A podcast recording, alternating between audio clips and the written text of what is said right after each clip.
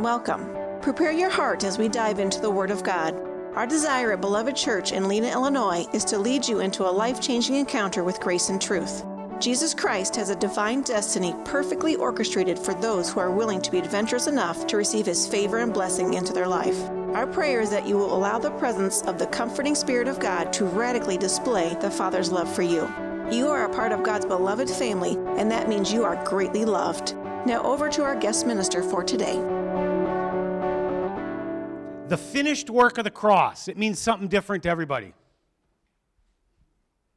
It's the revelations we get of that finished work that bring us into who we are in that moment.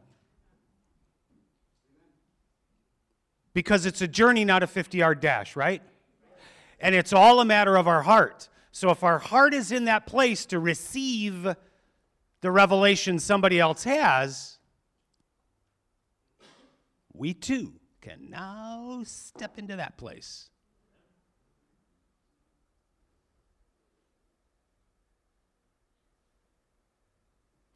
Pastor Craig brought to my heart and Holy Spirit accentuated. We have a word over this body that is so alive, it's incredible. We do. And it's happening. And what is that? We are not going to be. We are the healthiest wealthiest, most influential church in the region. In the natural, prove it wrong.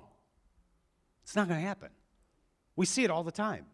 And you're going to hear the testimonies of some of that today. If you weren't here last time we did Testimony Sunday, I'd really encourage you to go back on YouTube, find it, or Rumble, and listen to it.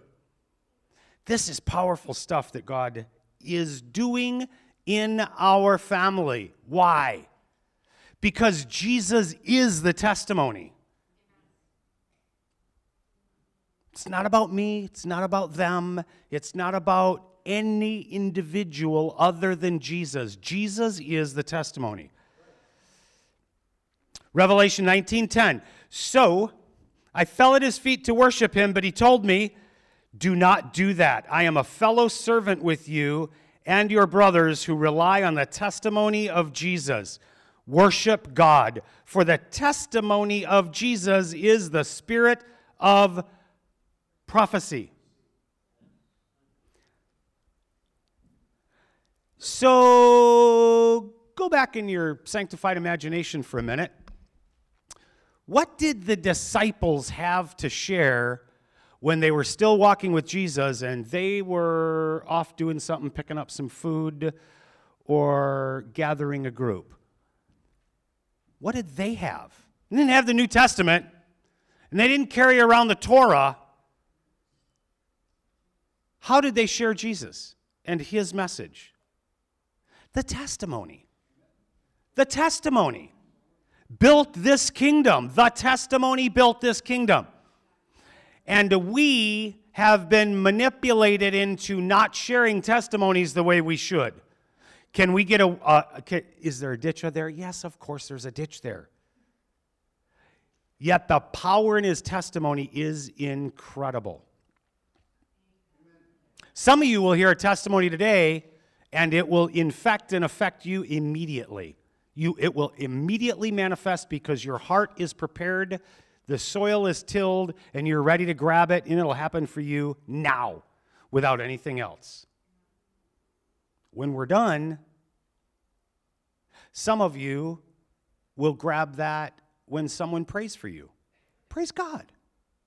And comes in agreement with you and your desire for that to manifest in your life, for you to grab that revelation. Okay.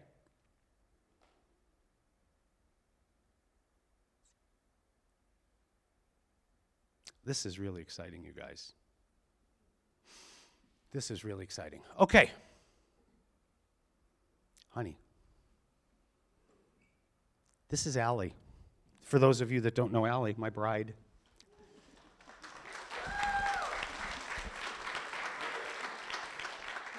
Jesus.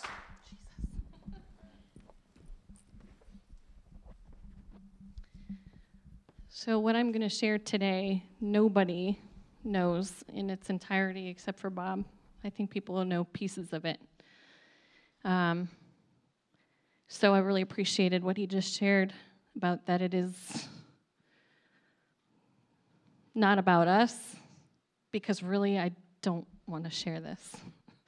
If I'm, if I'm being completely transparent, I really don't. But I will because I know that the Lord highlighted there are people that are going to benefit from it, and so that's all that matters. Um, so I'm going to start off by saying that I, for a while uh, before coming to Beloved, for a long time before coming to Beloved, actually really struggled with um, men and really struggled with what some men in my life had done and because of that, had some very unhealthy soul issues. And so it kind of started for me when I was little. I don't have a whole lot of uh, memories of it. I just know that I was sexually molested, and I don't, I, I believe God protected me from the details of that.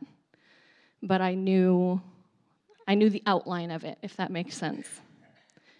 Um, and there were behaviors and things that made sense to me later based on that.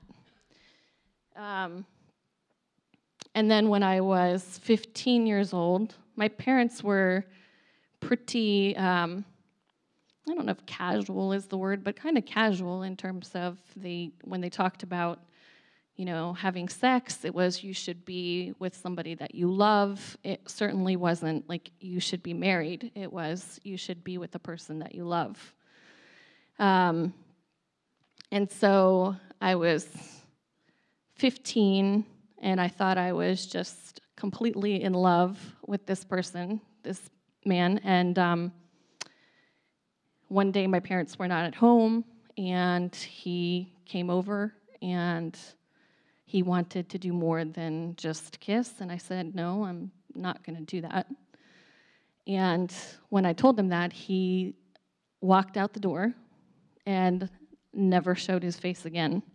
This was someone that I'd been with for months. And, you know, when you're 15 and you think like you're in love, and to just have somebody literally walk out of your life because you just told them that you were not going to be physical with them and never show their face again. And then t- I found out that there was actually a woman in my town who he had, she was three months pregnant at the time that he was trying to sleep with me. So it really, like, at such a young age, like, I know to a lot of you it's probably like, ah, big deal, you know, it's not, but it was, it was one of those things that was in addition to what had already happened, was just another thing I, I believe that kind of added to that picture for me of that's all a guy wants. A guy just wants, you know, sex. That's it. I'm just going to be really candid today, by the way. um, and so I started. That was that was kind of the the tapes that were starting to play in my head. That this was really all that, you know, guys were interested in, and then I was with um, somebody for years who had a really, really significant porn addiction um, to the point where I would walk in on him, and it was just, it was very challenging. But I think because he, because he struggled in that area, he was trying to convince me that every man does not desire to be monogamous. And he would tell me that over and over. Guys don't want to be monogamous. They want to be with you know, women, more than one woman. And so the message that got compounded onto that was okay, not only do guys just want sex, but they really just, they don't even, I'm not even enough. Like, it's not just me. They're gonna want, you know, 15 other women. And so it was really like these tapes just started like accumulating over time. Um, and the messages in my own soul uh, were getting, I think, more unhealthy and just like deeper in there. And um, not to go into too much detail, but I had um, someone who who cheated on me, and, and the same person. I w- there was a, a situation where there was rape, and I don't want to go into any of those details because that is not who I am. And to even talk about that, to be honest with you, is really an odd thing for me because it just seems so distant from the person that I am now and from what's happened to me. So, um, but I say it to say that it was deep. Like those soul tapes were really deep, and and it played out in ugly ways where, you know, even with Bob, I was just so suspicious of men. I was suspicious of what they were going to do and what, what, what was Bob going to do behind my back, and was he going to be the same? And I just was always looking for okay, is he doing something he shouldn't be doing? Is he talking to somebody he shouldn't be talking to? Is he just constantly focused on like you know what he was doing to try to protect myself because I didn't want to get hurt again. I didn't want to get blindsided again. And so I was just always on the lookout, but I knew it was really unhealthy. And I hated it. Like hated it. And I hated what I knew that it was doing to Bob. Because here's a man who wants nothing more than to know that his wife trusts him and trusts in him. And here I, I am, basically chipping away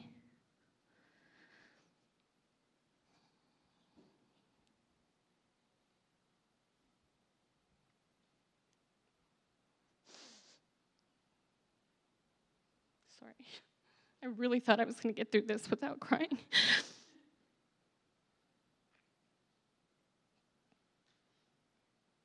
but here I was chipping away at who he was.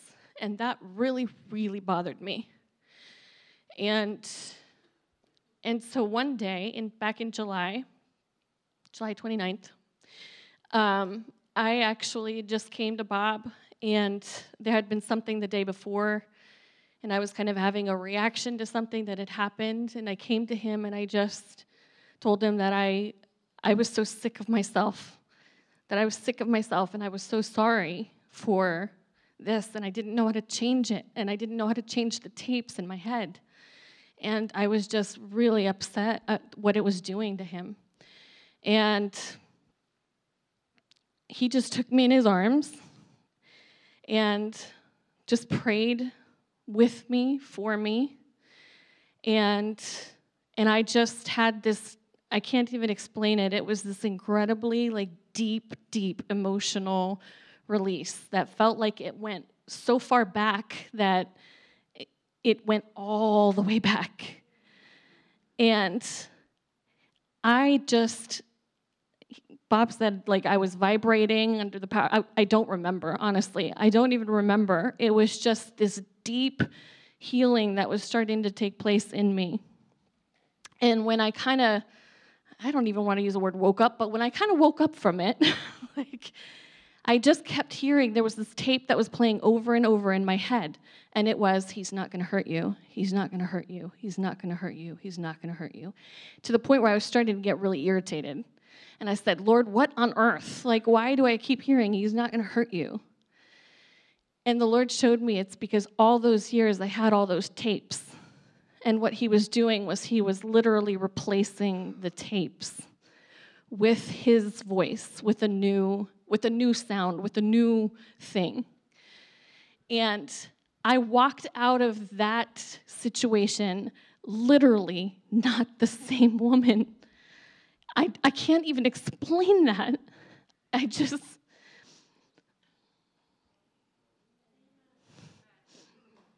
It's nothing like, I mean, I, I don't, I don't care any, not that I don't care, you know what I mean, but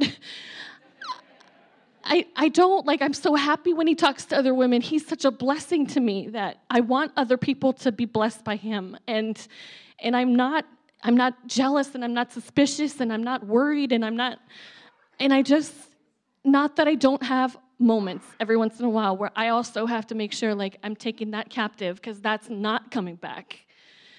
Um, but gosh, I am not the same woman. And I'm telling you, I think I grabbed that in such a deep way that it was all this time I'd believed for physical healing and I'd seen all these incredible physical manifestations of healing in people. And I didn't know that I was ever going to be able to heal from that. I'd actually, in my own head, said, I don't think I'm ever going to be any different. I don't think it's ever going to be any different. I couldn't see a way out. And the only way that it happened was because I humbled myself in that moment and I said to Bob, I am so laden with guilt. I am so ashamed of myself. I am at the end of myself and I don't like who I am in this. And James 5:16, I actually had Mary pull it up, is it talks about how we are to um, 5:16. Yeah, I'm sorry, I told you 5:14, but it's actually Yep. Therefore confess your sins to each other and pray for each other so that you may be healed. The prayer of a righteous man has a, has great power to prevail. And I realized that that's actually exactly what happened. That word about confessing your sins in the Greek is fully acknowledged. So I couldn't come to him and just say, hey, like, I'm sort of struggling with this thing. No, I had to come like to him and before God, and I had to say, no, this thing is deep. This thing is deep, and I am fully acknowledging my guilt, my shame, everything that's in it. I am not leaving anything on the table. I'm not pussyfooting around it. It's not this little thing, it's this deep thing that has to come out. And so that's my testimony. that's my testimony.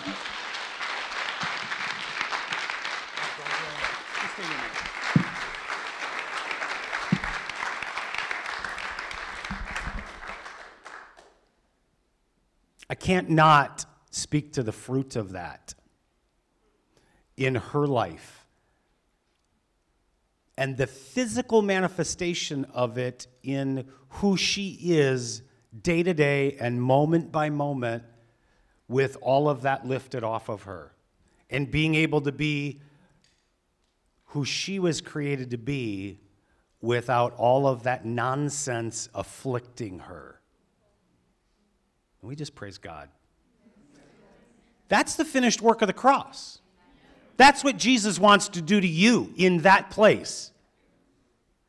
Because it wasn't about me, it was about her being in a place of total humility and submission to what the Lord already did, and she just needed to receive. And then it was done, and it was powerful. Amen. Thanks, baby.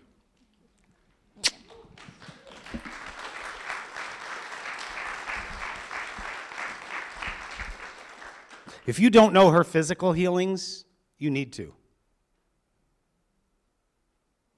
For real. She was supposed to be dead decades ago, but Jesus kept her alive for me.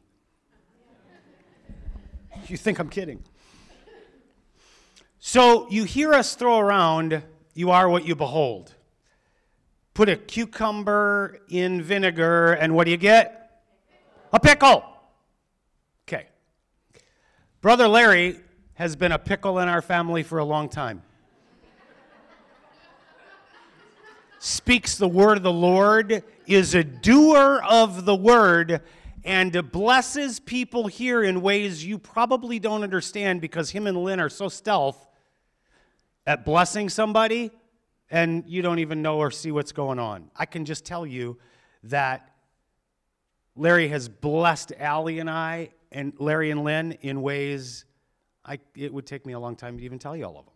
So they are such a blessing to our family. So, Larry, come on.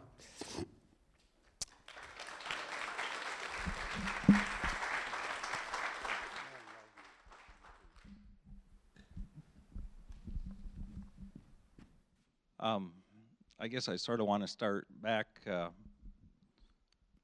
my family didn't go to church, and, and so they sent us kids to confirmation. And back then, that was just like, I was, that was, I, I went because mom and dad said I had to go. And uh, then I got out of high school and met Lynn 1979 and and our first date she took me to her friend's house and well then the second date I had her take her to a 16 kegger and uh, anyhow, she had to drive home. and but I enjoyed being around her. So she'd go to church every Sunday, and I went to church. And but I went to church just because she went to church. Had nothing to do with Jesus.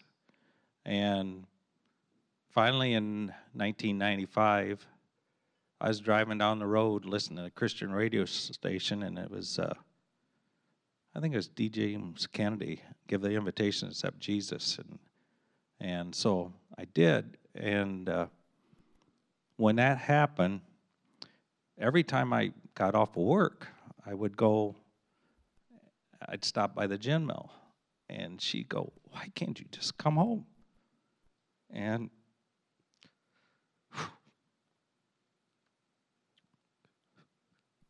I just thought it was nothing, you know. And when I accepted Jesus, He took that away from me instantly. And I didn't even realize how much a hold it had a hold of me. So then, uh, but I had an anger issue, and that did not quit right away. He took that drinking away, but the anger did not leave. And in 2013, I had a, I was at a credo, and uh, the day before credo, I was trying to take the spreader tire off, and and I couldn't get it off, and I was so mad and effing this and effing that, and and when I was working with the cows, Lynn go, you need to settle down. You're going to have a heart attack. And at that credo meeting, there was a prophet there, and he was telling about two guys there. And I go, What about me? And he just turned and wept. Anyhow, them three guys prayed for me, and I got set free of anger in 2000, January 2013. And um, it was so dramatic. When I come home, Lynn knew something had happened. And I didn't realize what God was preparing me for. Because by April 1st, I, I, need to back up just a little bit. And um, in 2012 was when I met Steve. And he's walking down the road, and I stopped and I asked him, I says, Your car break down? No, I'm just out for a walk. And I go, You are four miles from Pearl City. You're out for a walk four miles from Pearl City? Yeah, I'm just out for a walk. And anyhow, Steve was, every so often, I'd talk to Steve after that. And in March, I was talking to him, and I've been looking for the Holy Spirit. And I says, in Acts, I used to pray in tongues and all that. And I says, what happened to that? Steve just grinned.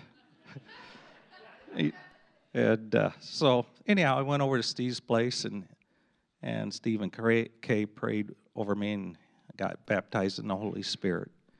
And uh, then that was in March. April 1st was when my granddaughter fell in a retention pond in Florida. And uh, she was did not have a heartbeat for over an hour. And uh, I don't know why it started, but anyhow, it started. And um, I was back and forth from Florida for six weeks. And uh, every day, Steve would call. And how you doing? And then he'd try to sneak food into my house, and I'd catch him most of the time. He'd come over and bring food and everything. And uh, so, fast forward, um, so then I think it was in the fall there was the first time I went to the church in Pearl City because that's when they were meeting is in Pearl City, and uh, I went there and you always tell about the ceiling falling in or the church falling in. Well, guess what? The ceiling fell. The whole it started at one end and it the whole thing just come down, and. Uh, and that was the first time I'd been there. And I thought, man, that must be an omen or something. and uh, so, anyhow, um, about four years later, uh, we were meeting here in Lena, and then um, there was another church in Freeport, and there was a church split. And I was so mad, I thought, I am not even going to church anymore. I was just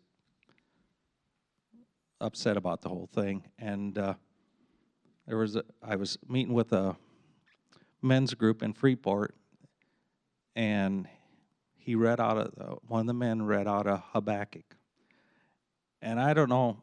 I still haven't found that scripture, but I knew this is where I was supposed to be, right here, beloved Lena, and um, I read Habakkuk many times since then, and I can't figure out where that's at. But it, it talked to me that day, and I guess what I want to say is that Steve's here, and this church is here. If you got problems, they'll minister to you. But if you want to grow, Steve will get in your sandbox. And Pastor Craig was talking about being offended. Well, over the years, Steve's offended me many times. And uh, the Lord says, get over it. So get over it.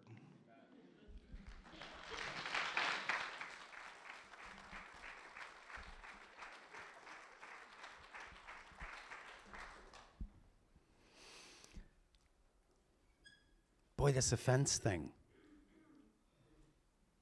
Get in your sandbox. That's a really nice way to put somebody offended me. So I'm going to encourage us all to say, could have offended me. Got a little bristly. I know for myself, I've never gotten a revelation. I've never worked through something that didn't involve some bristly to start with. So praise God for bristly.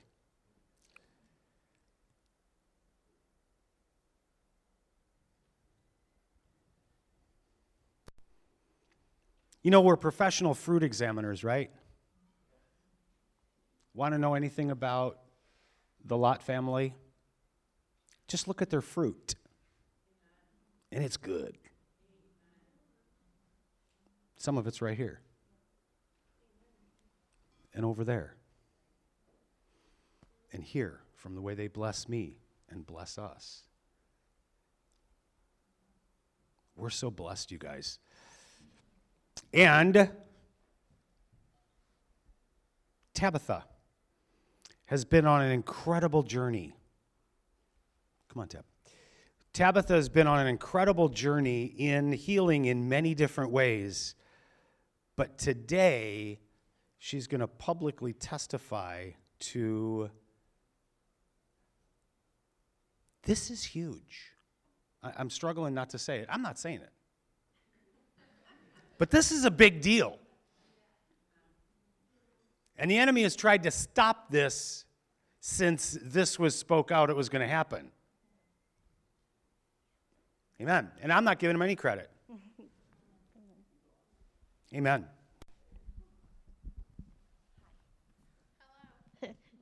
First of all, I want to say that God is so good and He's so faithful. And I love Jesus with my whole heart. He is my everything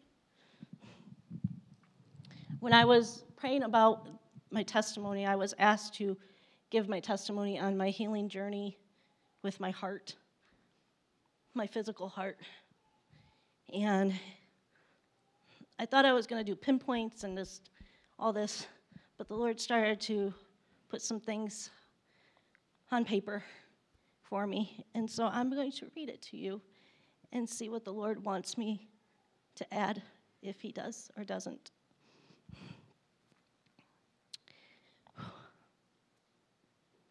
Before I begin, I would like to read Jeremiah 29 11. For I knew the plans I have for you, declares the Lord plans to prosper you and not to harm you, plans to give you a hope and a future. My testimony is a testimony of how faithful God truly has been in my life, and his protecting hand has covered me ever since the day before I was even born. I was due to be born in October, but God had other plans. I was born in September. The day I was born, my mom was at a family gathering and she was dancing with my uncle, and it threw her into labor. My dad rushed my mom to the hospital to where she gave birth to me. And when she gave birth to me, my parents said that I looked like a plum. I was purple and blue. The doctors proceeded to rush me away, and shortly, shortly after I was born, then doctors later came to, came to my parents and said that their daughter would need to have heart surgery. Because my heart had so many holes in it, it looked like Swiss cheese. There was a problem with the aorta artery. I didn't have blood flow to the bottom half of my body, and my heart was two times the size that it was supposed to be. So they gave my parents two options. They could choose to have the doctors do heart surgery and try to save my life, or they could choose to allow me to go to sleep and let me pass on to glory. Of course, my parents said, Do all that you can to save my daughter. Wow, I am very thankful for that.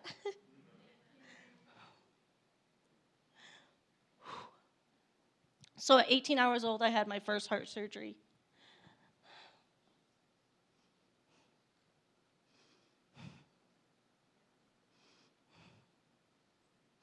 When they were finished with the surgery, this feels so weird because I don't even know who this person is that I'm talking about right now because I am not that girl. When I was 18 hours uh, after the surgery, they came and told my parents that they did all that they could and gave me a 30% chance of living.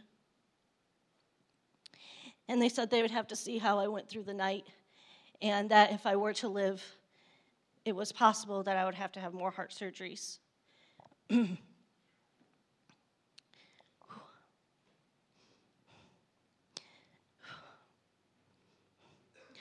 from then,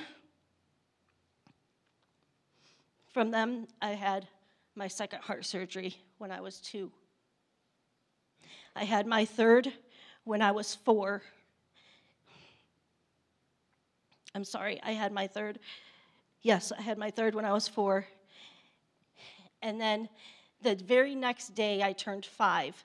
So between the time I was four, had heart surgery. Next day was my birthday, September 23rd. I went into heart failure overnight, so I had to have, I had to have immediate heart surgery again. So I've had, at five years old, I had my fourth heart surgery. And when I did, I remember that day that I died on the operating table. And these are not tears of sorrow. These are tears of thankfulness for what my God does for me, has done for me. When I died, I was taken out of my body. I looked down, I seen the doctors trying to revive me at the exact same time that that was taking place. I seen the glory of God that was so bright that if our human eyes seen it, you couldn't withstand it. It's not possible. When I felt his love for me and his joy and his peace for me in that moment, It's hard to explain, but the love that God has for us is tangible. That is literally the only word for it. You can feel it, you can touch it. It's this real. Grab it. So every time you put your hands together, I want you to, to feel his love because that's what it is. He's touching you, that is his love. That's how it is.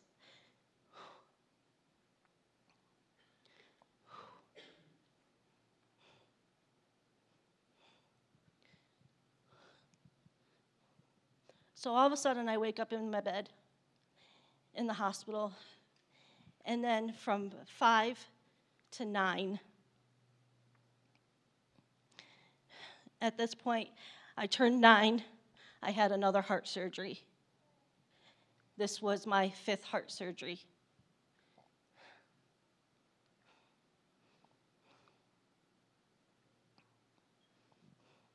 After that, at 10 years old, I was healing, getting better. At 10 years old, I was told that I had scoliosis. There was a 65 degree curvage in my spine. My sp- they said that my spine could crush my lung.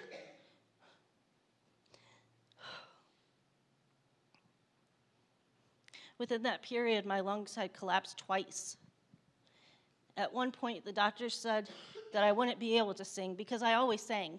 I was always thankful. I was so happy. When I was in glory, it was like the Lord downloaded into me his joy. And so, whenever anything would take place in my life, I always seen the bright side of it. I, I smiled and I laughed. I would literally sing to the doctors as I'm being rolled into surgery. so I had my fifth heart surgery when I was nine. Then I had spinal fusion. I'm sorry, let me back up. And then through that, I learned that I had scoliosis. Went through that. They proceeded to um, put a brace on me. I, they formed me with a brace. I wore a brace for four years. And um, the curvage was not getting any better. And in the midst of all of that, I find out from what would have been my back doctor at the time that my valve was leaking because they put in a prosthetic mitral valve four different times. And my valve was leaking, and that I would have to have heart surgery immediately. So I had my sixth heart surgery when I was 12, still healing from spinal fusion. I'm sorry, not even have spinal fusion. Still, still in the brace. I'm sorry, I went forward. Still in the brace. Then I had to have heart surgery. And then when I get out of heart surgery, I'm healing from that. And then, wham, at 14 years old, they do the spinal fusion. That surgery was the only one that scared me because it was foreign to me. I didn't know what it was. I hadn't never experienced anything like that. Heart surgery was normal to me, it was my life. That was all I knew. I went to church and had heart surgery. That was my life. Still, I knew that God was faithful. I can honestly say that without the help of my mom and the prayers of the people around me, and most of all, my Jesus, I wouldn't be standing here right now to tell you about the goodness of God in my life. There were times I didn't know if I was going to truly wake up the next day. I just wanted to live.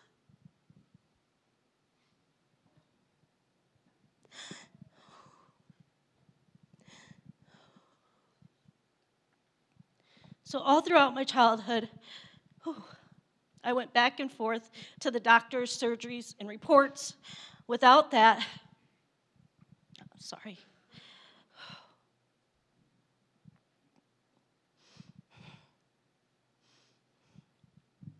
And in that time, my parents were told that it was possible that I would have to have a heart transplant. They were told, I was told when I was little that it would be a possibility that I would have to have a heart transplant someday. But I used to say all the time, without even realizing it, in my brain, I was just so little.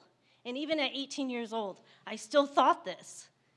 But I used to say all the time without even realizing it, that I can't, that I can't have a heart transplant because if that person's heart that I got didn't love Jesus, in my brain, it would be as if I didn't love Jesus.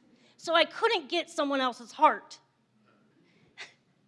so without me realizing it, the Lord was using that in my ignorance that it wasn't about my physical heart, but it kept me from having a heart transplant. I really honestly believe that. So when I was 18, I went to the hospital to have a catheterization to see if I would have to have a heart transplant, and I did not.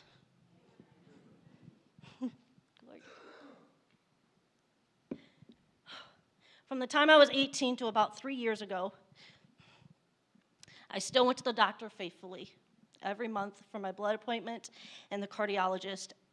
Every year I hated it, but I didn't hate it enough. Just yet. But I began to see that I was getting healthier the older I got. The more that I renewed my mind, I was getting healthier. I used to go to the cardiologist every six months, and then it changed to every year. So in the year of 2021, I went to the cardiologist, and they did a test called an echocardiogram. And my doctor called and left me a message and said that he found something on the valve.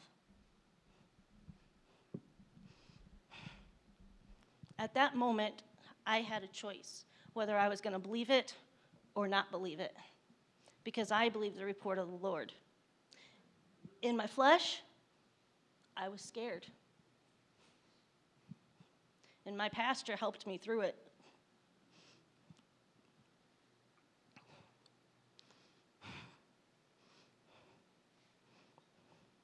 He said it was deadly, but what my God says was no.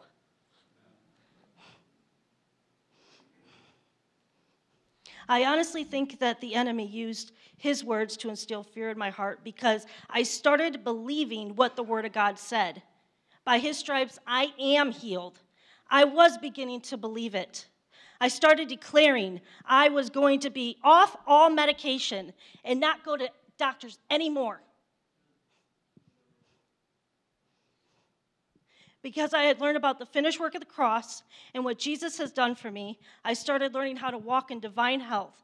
In fact, my husband, right there, Craig, had been speaking that over me almost daily. My wife walks in divine health, and I didn't even realize it when he would say it, that it was, it was getting inside of me. But I knew that I couldn't do it in my own strength. It had to be from the Father and His strength. Fast forward to the beginning of 2023. By this time, I had been coming to Beloved for three and a half years. I had been learning about the finished work of the cross and soul prosperity. As I continued to start, as I continue, I started to learn more and more about God's nature and character and who He truly is.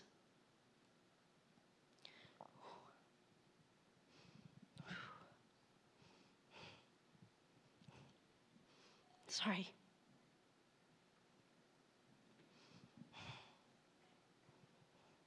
I knew that He would never fail me, never leave me, never forsake me. He's always faithful, always true, trust, trustworthy, and so on and so forth. I started learning how to trust in my God.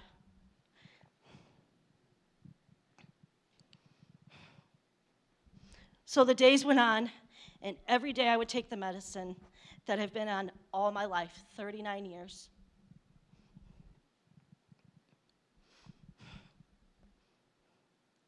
With that much said, I wanted to be off all of it. I believed it. I believed what the Word of God said, but yet I didn't know how to. I didn't know how to live without it. I didn't know what it looked like to not take every to not take medicine every morning and every night. I didn't know what it looked like to not go to the doctor. I didn't know how to be healthy. I literally did not know. So I started to ask the Lord. I started to seek Him. I started to learn His nature and His character and what He truly had for me.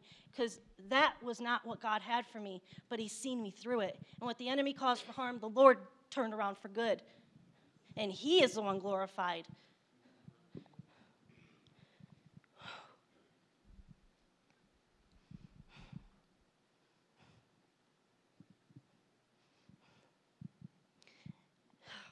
Fact, there were times in my life where I couldn't even get off the couch.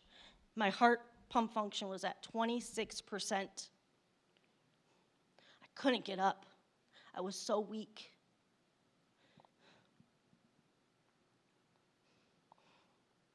So, in learning the Father's true nature and character, and learning his finished work of the cross, and learning what he did for me, I knew that he had divine health for me, that that was not my portion. My portion was not to be sick the rest of my life. I started to believe what he did for me 2,000 years ago on the cross. In my head, I knew it, but in my heart, I didn't yet. It had to become a complete mind shift. I had to completely change my mind and see myself that way, completely healed and restored. Not being off medicine, I mean, being off the medicine, not going to the doctors every month. I had to see that.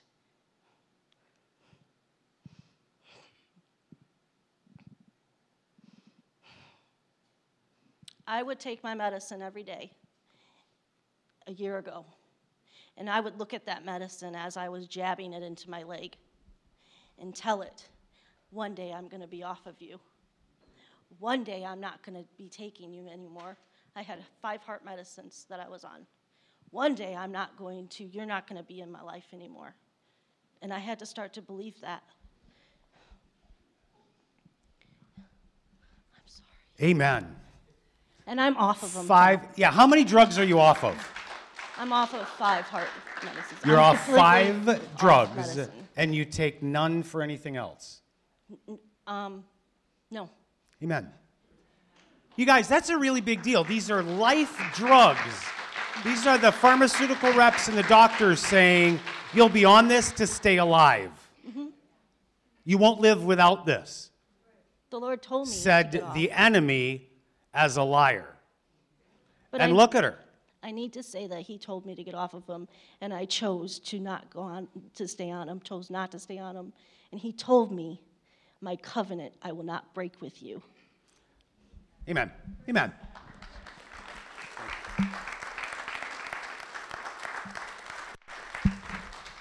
That's freedom. That's liberty. That's breaking the lies and the curse that the doctors and those really intellectual ones put on our sis. And to watch her for three, is really only three and a half years? Because you could have told me it was 10 and I would have believed you what she came as the very first time that I ever met Tab, and what I see here is completely a different woman. Praise Jesus.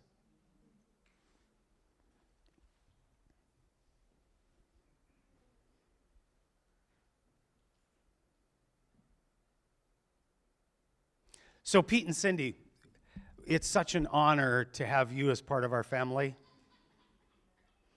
and to watch you guys on your journey together, ministering the gospel in all the ways that you do that, and all that you do for our family. Unless you're really paying attention, you might not see things that these two do. Seven days a week, 365 days a year, for our family. And I don't mean just for us meeting right here in the building in this very moment. I mean all aspects, and for our King and his kingdom. And I won't short you on time at all. So you go. Okay. I'm Cindy Russell and my husband, Pete Russell. We've been um, married for uh, December 20th, it will be 49 years. Okay.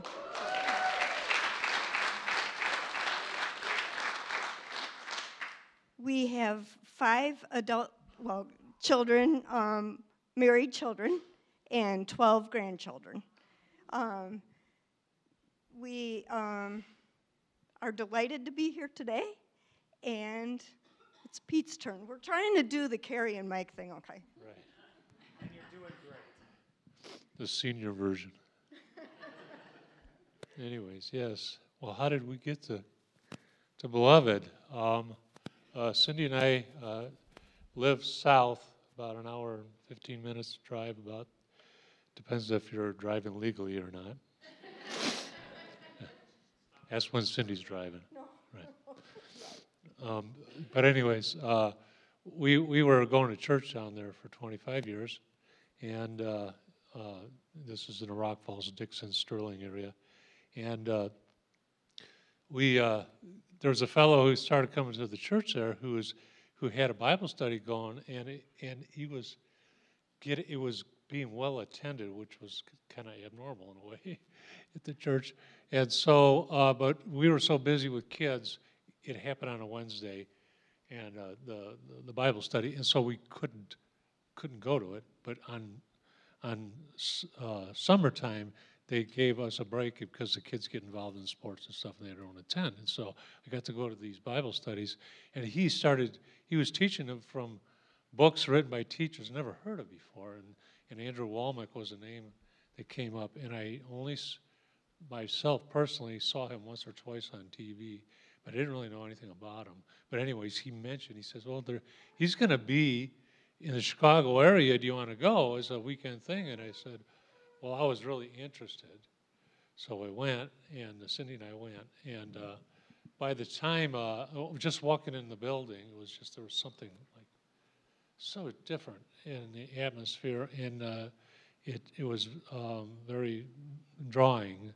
And uh, but the way that the word was presented, the way that he was preaching, the way he was teaching, and those who also spoke that, it was I, I was getting things so clearly and simply, and I just felt freed up a bit. So by the time that happened, uh, that weekend wrapped up, I ended up signing up to go to Charis Bible College, um, and uh, and then uh, we were so excited because the next day we went to church and when we went to church and was so excited about this, we felt a pretty good rub from our pastor, and he wasn't interested.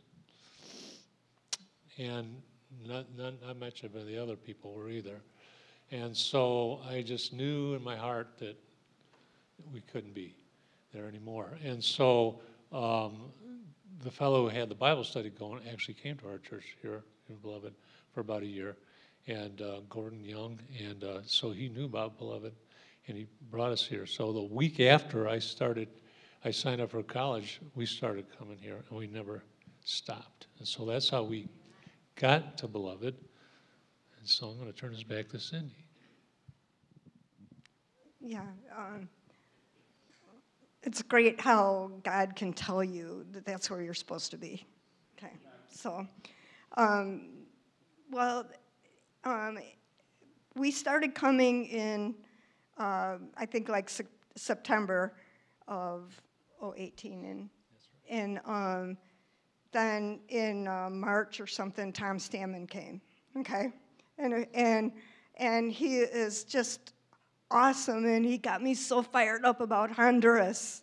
And, and then um, that summer, Pastor Steve said, We're to have a trip to Honduras. Who's to go? And I'm like, Me.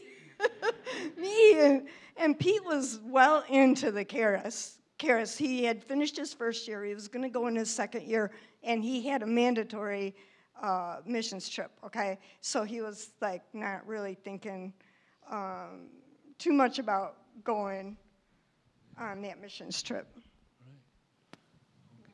Yeah, and, and actually what happened was, I mean, when you go on a missions trip, be it at Charis or Beloved, you need to get support. You're not allowed to write your own from your own checkbook. You need to understand this is God calling you to do something, and He's going to bring the money to you, which means you need to humble yourself and obey. And so uh, I already had one mission trip lined up, and I'm like, there's no way, you know. And so Steve, Pastor Steve, came to me and said, uh, "So tell me what what would be the reason why you wouldn't be going to Honduras also?" And I said, "He he says, would it be money?" And I go, "Yeah." and he said, "What if that was not a concern?" And I says, would, "He said, would you go?" And I said, "Well, yeah." And guess what? they ended up going.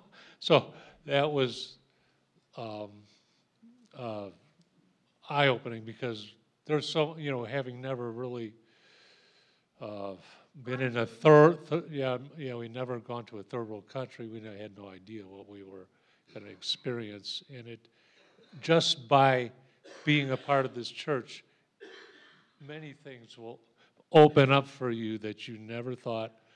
Uh, and, and God can all of a sudden put something into your life that didn't exist before, and and and it started growing. So, what did you want to go farther? Okay, I guess I got to deal with it. But so obviously, we this church, like many, had a speed bump. It's called a pandemic, and uh, this one was a hyperpandemic because we got into the governor's face a bit, and uh, that caused a split. And so, if I re- recollect correctly, about a third of the folks who were coming to the church up until then left. And uh, that included a bit of the board. And uh, to our surprise, out of nowhere, um, Cindy and I were asked To be part of leadership. Right. Yeah, to be on the board. Uh, neither of us have ever been in that, that position. And so it was way new to us, and we needed to learn a lot. A- A bigger picture is what I finally took me a while to gather why we were on the board. Um, and it, uh, and so uh, Cindy wanted to t- share some more here. Yeah, and and right, you know, around that same time, um, Pete Pete was finishing up Charis, and and in my heart, because he had the first year he had um, done done school privately, second year, In the home. yeah, in our home. But but he he did it like he would wake up at three in the morning and watch watch his schooling and and I'm sleeping, okay, and but the second year he um, took it to the the living room and watched it on the big screen and I got to watch and I'm like this is really amazing. This stuff is stuff I need in my heart. So I had not, I mean, he had always been saying, go to Charis, go to Charis. And I didn't want to go to Charis because he was saying, go to Charis. That's right. So, uh, so, but I felt God say, go to Charis. So I'm like, okay, I'm going to sign up. And, and, and, and Tom Stammen confirmed it. He didn't know me from anybody. And he goes, you're to go to school, get a degree. And um, I'm, I'm like, yeah, you're right. And, and so I signed up and I went to Charis after Pete did. So it was, that was uh, awesome. And then, and then in that, that September, we got to go back to Honduras.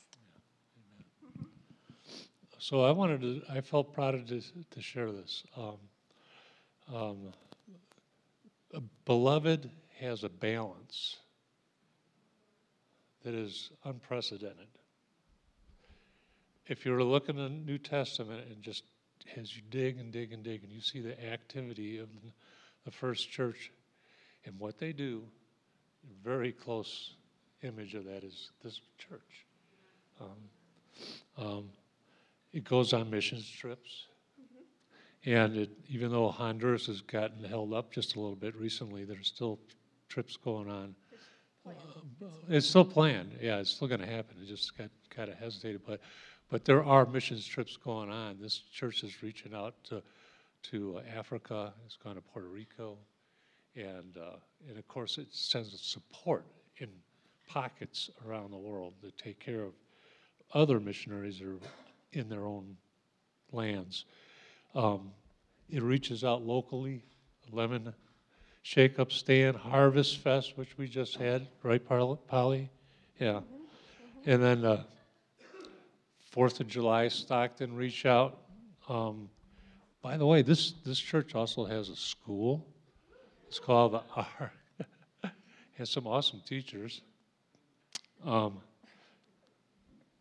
uh, the Grace Groups, which is a Bible study on Wednesdays, which are, last I heard, it was like 70% of our church actually goes to Grace Groups on Wednesdays. Does that sound kind of out of balance with churches that you've heard of? they don't, there hardly is anybody that goes to the Bible study. Okay, uh, discipleship, there's discipleship going on that you don't know about one on one, but there's also one for tweens from 10 to 15 years old. And Cindy Rebecca and Nancy, Nancy are all uh, spearheading that. And, and it's pretty wonderful to have kids that age are being discipled. Amen. And then uh, uh, there's also Kids Church, which is a wonderful, great teachers down there. Um, when it comes to the people, the balance of the, the church, there's about an equal representation of men than there are to women, which is what? Really? Isn't it just the ladies that go to church? Not here. Um, also, um, the, the division between ages. There's about a third of us seniors, third middle age, and a third kids. Yeah. Right. It's just amazing. And it's not like there were programs set up for this to happen.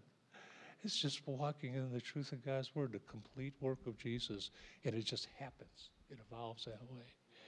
And so, um, if you're new to Beloved or just visiting, we just want to give you an overview of the place you're sitting in today. So, thank you for letting us share with you. We love you all.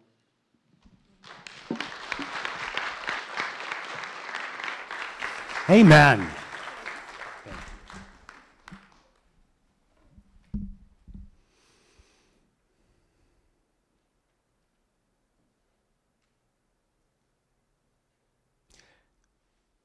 Do you see how important each member of this family is?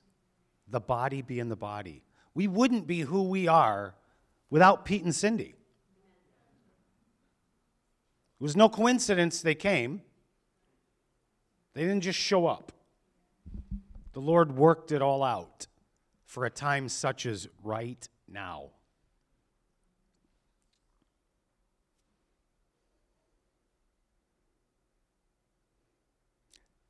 Deborah Downs, please.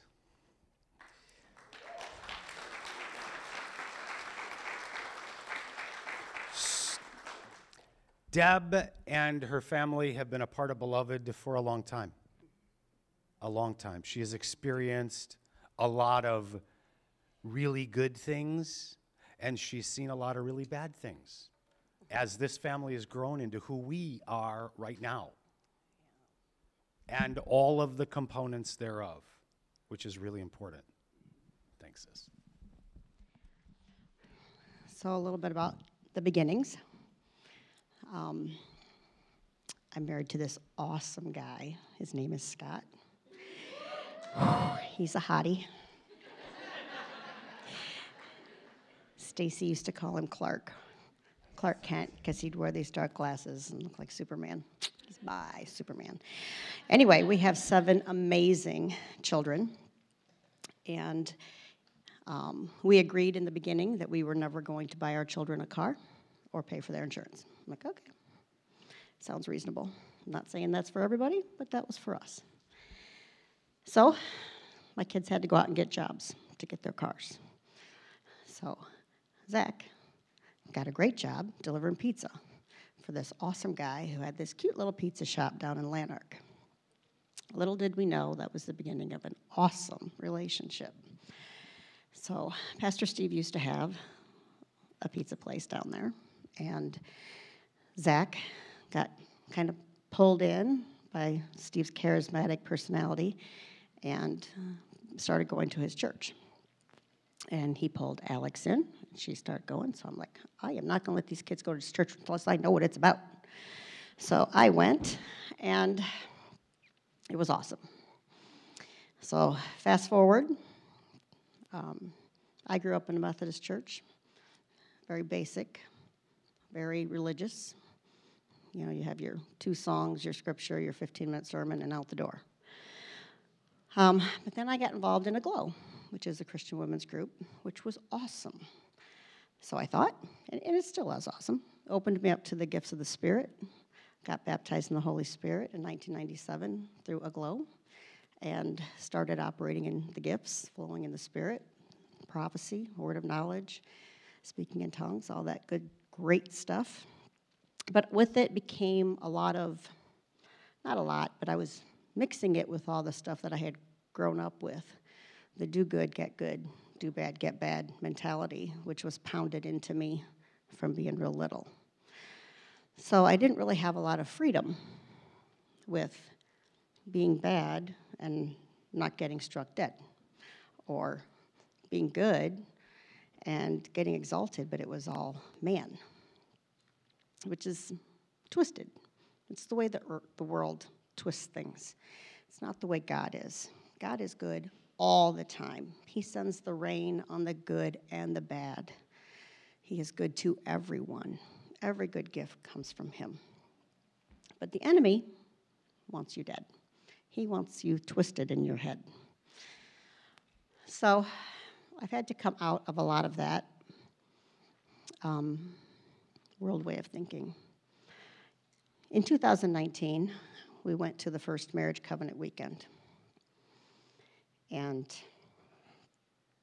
totally transformed my view of what covenant was, what it meant to be married, even though I'd been married all this time, right? I should be pro at this. I was not. I was not a very good wife. I had, again, if he was good to me, I'd be good to him. If he didn't do so good to me, I wasn't going to be good to him. Totally wrong, totally twisted, but that's all I knew until I learned what covenant really was. So, even just in the last three or four years, covenant has become just the verbiage of covenant speaking, the way we've been doing around here a lot lately, has become a huge eye opener for me. So I have this covenant with my Jesus, and it's Him and me. And I can never do anything good to earn that. I can never do anything bad to chase Him away. It is Him and me all the way through thick and thin, no matter what goes on in this world. No matter if I get cancer, no matter if I break my leg, no matter if my husband dies, my mom dies, doesn't matter. I will not be shaken. This covenant is solid because God is faithful and He never, has never failed me.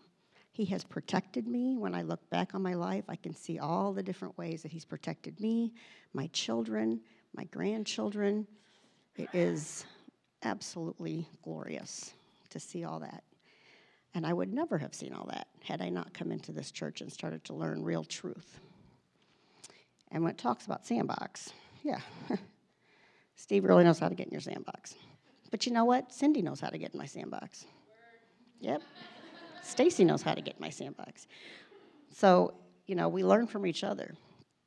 Allie's gotten in my sandbox. So it's good because I trust these people. I trust you guys, and you can trust me. And we're always going to miss it from time to time, but the Word of God is true. Nothing compares to the Word of God and the truth that is in that. Nothing.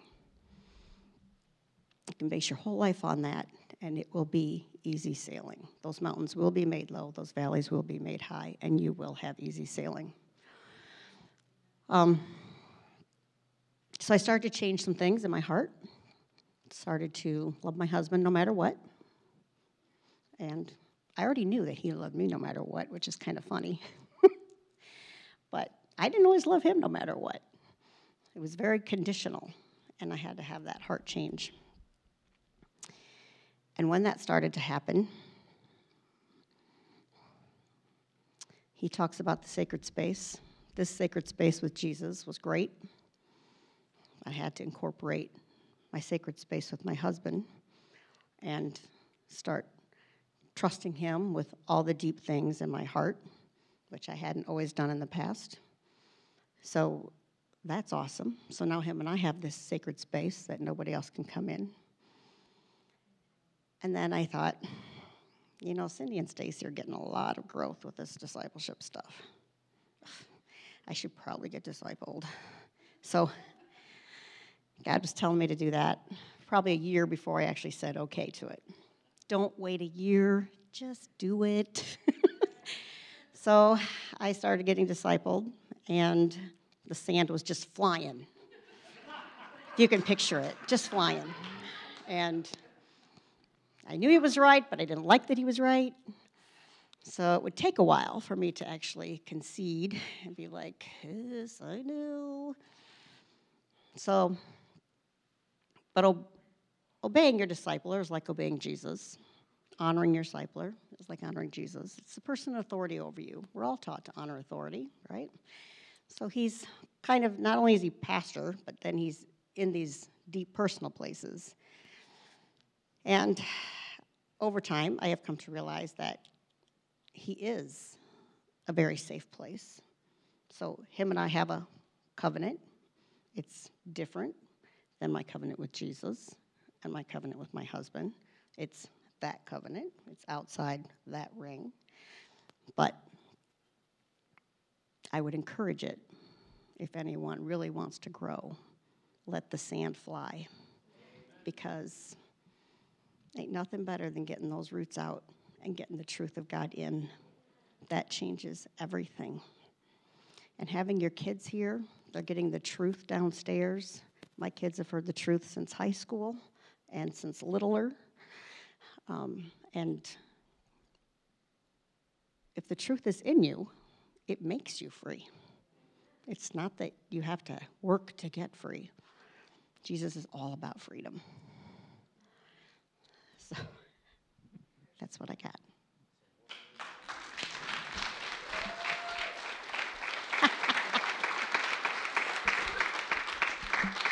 You're stuck to her. Okay. That's awesome. Thank you.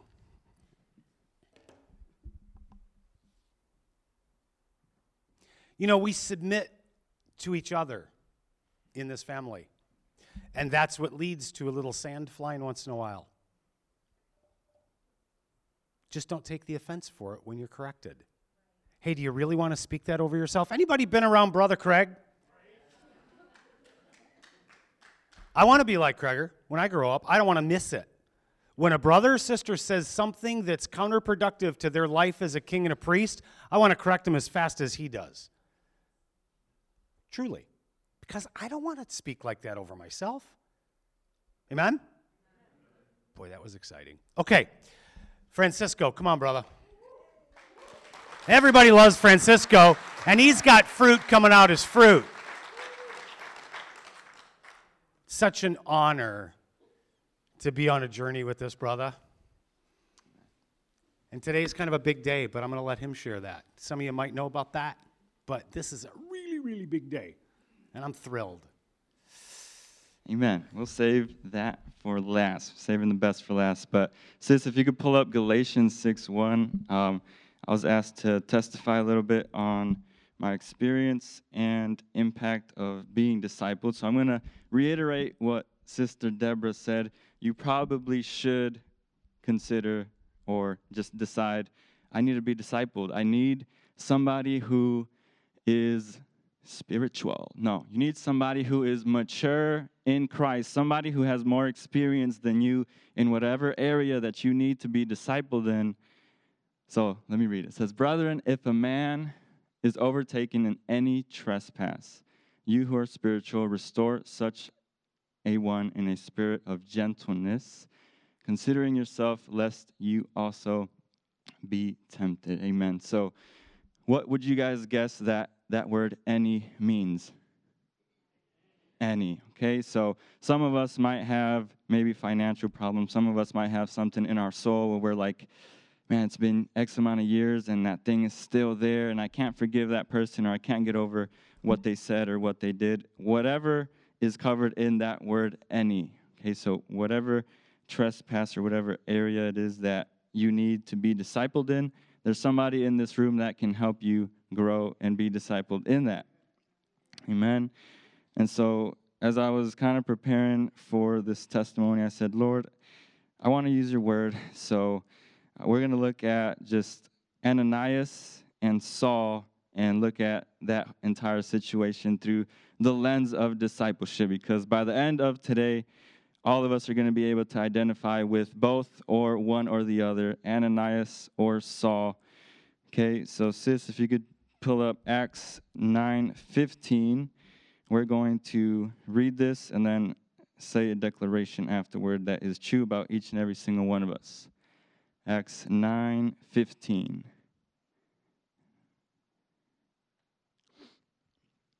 Hallelujah.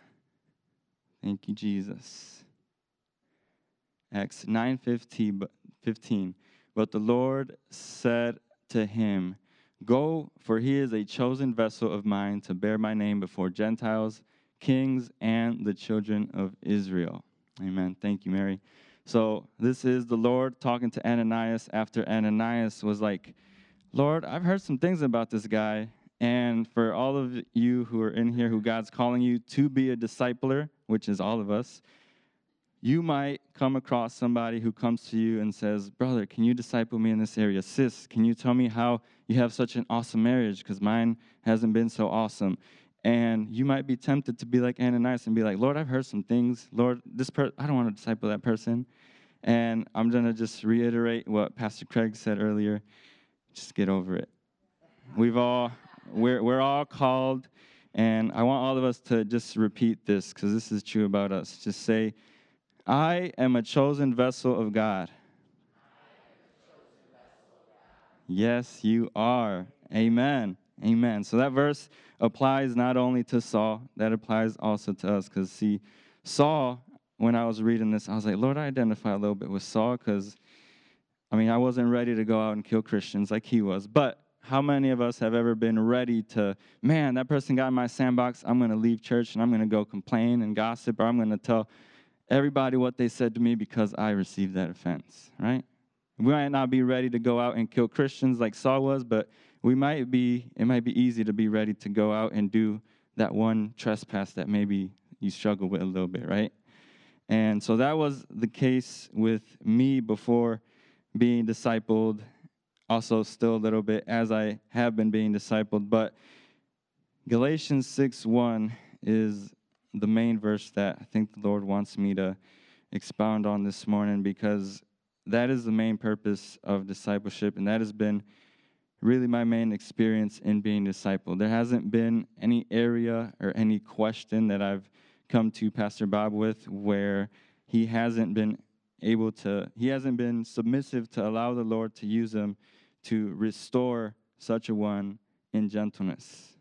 So the other thing is too that we need to know that the Lord's love is expressed through discipleship. He's not going to So I like the analogy of getting in people's sandbox, right? Because where's sand at? Sand's at the beach. So like how many of you guys don't enjoy the beach? I don't see any hands. Oh, some some of you guys are like, nah, I could do without it. Okay, but beaches are fun. So just let whoever God leads to you or who God leads you to get in your sandbox and have fun in the sand so that then you can be replacing that sand with the firm foundation of Christ and the Word. Amen. So, part of when I truly saw Galatians 6 1 come alive um, was when I, I came to Pastor Bob one day during discipleship, and it was after a it was after one of those trespasses that I was like, oh man, this is this is the one. I, I did this thing, and it, it's just over with. I'm I'm not a great Christian. I should just, yeah, I'm being discipled, but I, I did that thing, and I feel that the Lord is telling me to to tell this person because He's who He brought into my life to disciple me and and help me with it. But in my mind and in my heart, I was already decided. I was like, Lord, I'm going to obey you. I'm going to tell them what I did, but he's going to just respond like all the other church people have in the past. He's he's going to point the finger and say, "Oh, you dirty sinner. You're how have you not gotten it yet?" blah blah blah blah blah. And lo and behold, because I'm still here, he did not respond that way. Because there there are actually people in the kingdom who live that verse out. There are actually people within this room, maybe even sitting next to you, that God wants to use to speak into your life, or God wants to use you to speak into their life so that you can restore them with the spirit of gentleness. Considering yourself, lest you also be tempted. And so when I went into discipleship that day, I, I left different. I, I went in just already defeated in my heart and mind, saying, All right, this is probably going to be our last time we even meet for discipleship because after this, I'm, I'm just not going to go back to church. I just, uh, I messed up too bad. But how many of us know that there's nothing that's too bad or too crazy or too dirty for Jesus to clean and redeem and restore? Amen. Amen.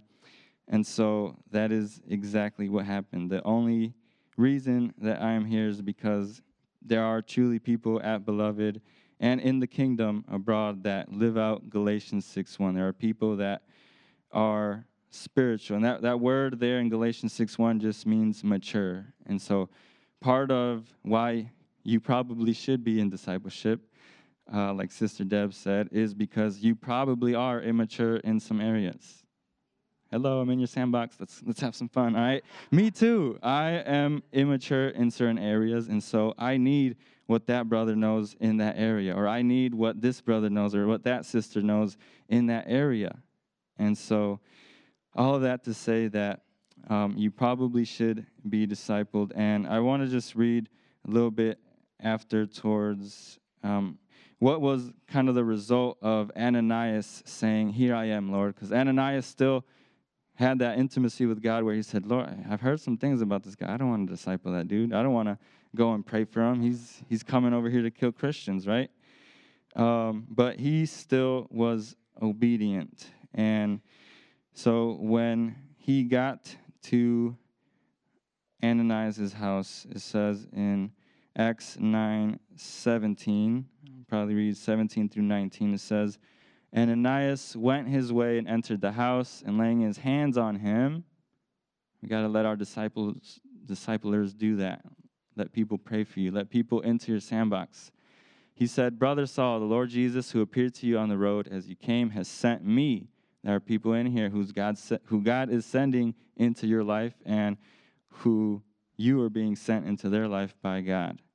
Has sent me that you may receive your sight and be filled with the Holy Spirit. See, part of what discipleship does is that it, if I just went over to Bob and I was like, hallelujah, all over his face and his glasses, what's going to happen to his glasses? They're going to fog up. His sight is going to be impaired. But then his wife is probably going to be like, why did Francisco do that? Here, honey, let me, let me clean your glasses off. And she is going to be doing essentially the same thing that Ananias did with Saul okay? Because discipleship helps, helps us gain our sight and look back to, to Jesus, look back to what the word says. Amen? And then verse 18 says, Immediately there fell from his eyes something like scales, and he received his sight at once. There will be times that you guys are both in your sandbox, and the brother or the sister that the Lord has chosen to disciple you says that one thing, and it's like, boom, Oh, I got it now. I've never seen it that way. What? Amen. And he received the sight at once, and he arose and was baptized. And then 19, so when he had received food, he was strengthened. And the beautiful thing about beloved and the entire kingdom is that because Galatians 6:1 is true, and because there are actually believers who want to be used by God to disciple you in whatever area that you need it, we get to spend time with each other. Even if you're like the, oh, I'm shy, I don't like people, who cares?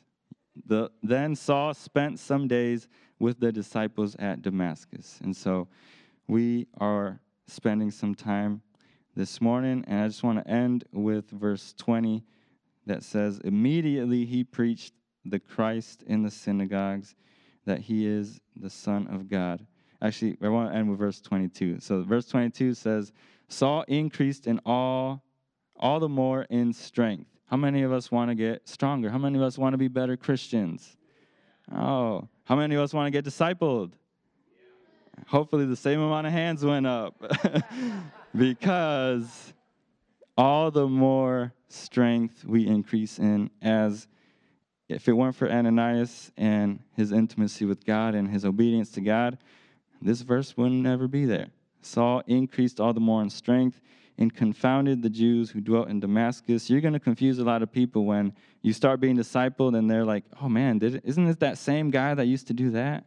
Or isn't it that same gal that she used to do all this weird stuff or say all these bad things, you're going to confuse some people. But all of that is to prove that Jesus is the Christ. Amen? So let's all together prove that Jesus is the Christ and let's ask the Lord who our discipler is to be. Thank you so much for sharing this time with us as we have encountered Jesus Christ through the ministry of his life changing word. If you would like to learn more about Steve Castle Ministries and Beloved Church, you can go online to stevecastle.com or belovedchurchillinois.com. You can also contact us at 815 990 0367. Always remember that you are a part of the beloved family of God, and Beloved Church is the place where you are greatly loved. Now, please open your heart to receive as Pastor Steve proclaims the blessing of the Father over your life. I pray, I declare that above all things, that you allow the finished work of the cross to bring prosperity into your finances and also divine health, prospering your body. And all of these things are going to affect you in a supernatural way as you allow your soul, your mind, your will, your emotions, and your personality to be perfected in prosperity that the Father desires for you to have. We love you, and we cannot wait to see and be with you again soon. Goodbye, beloved.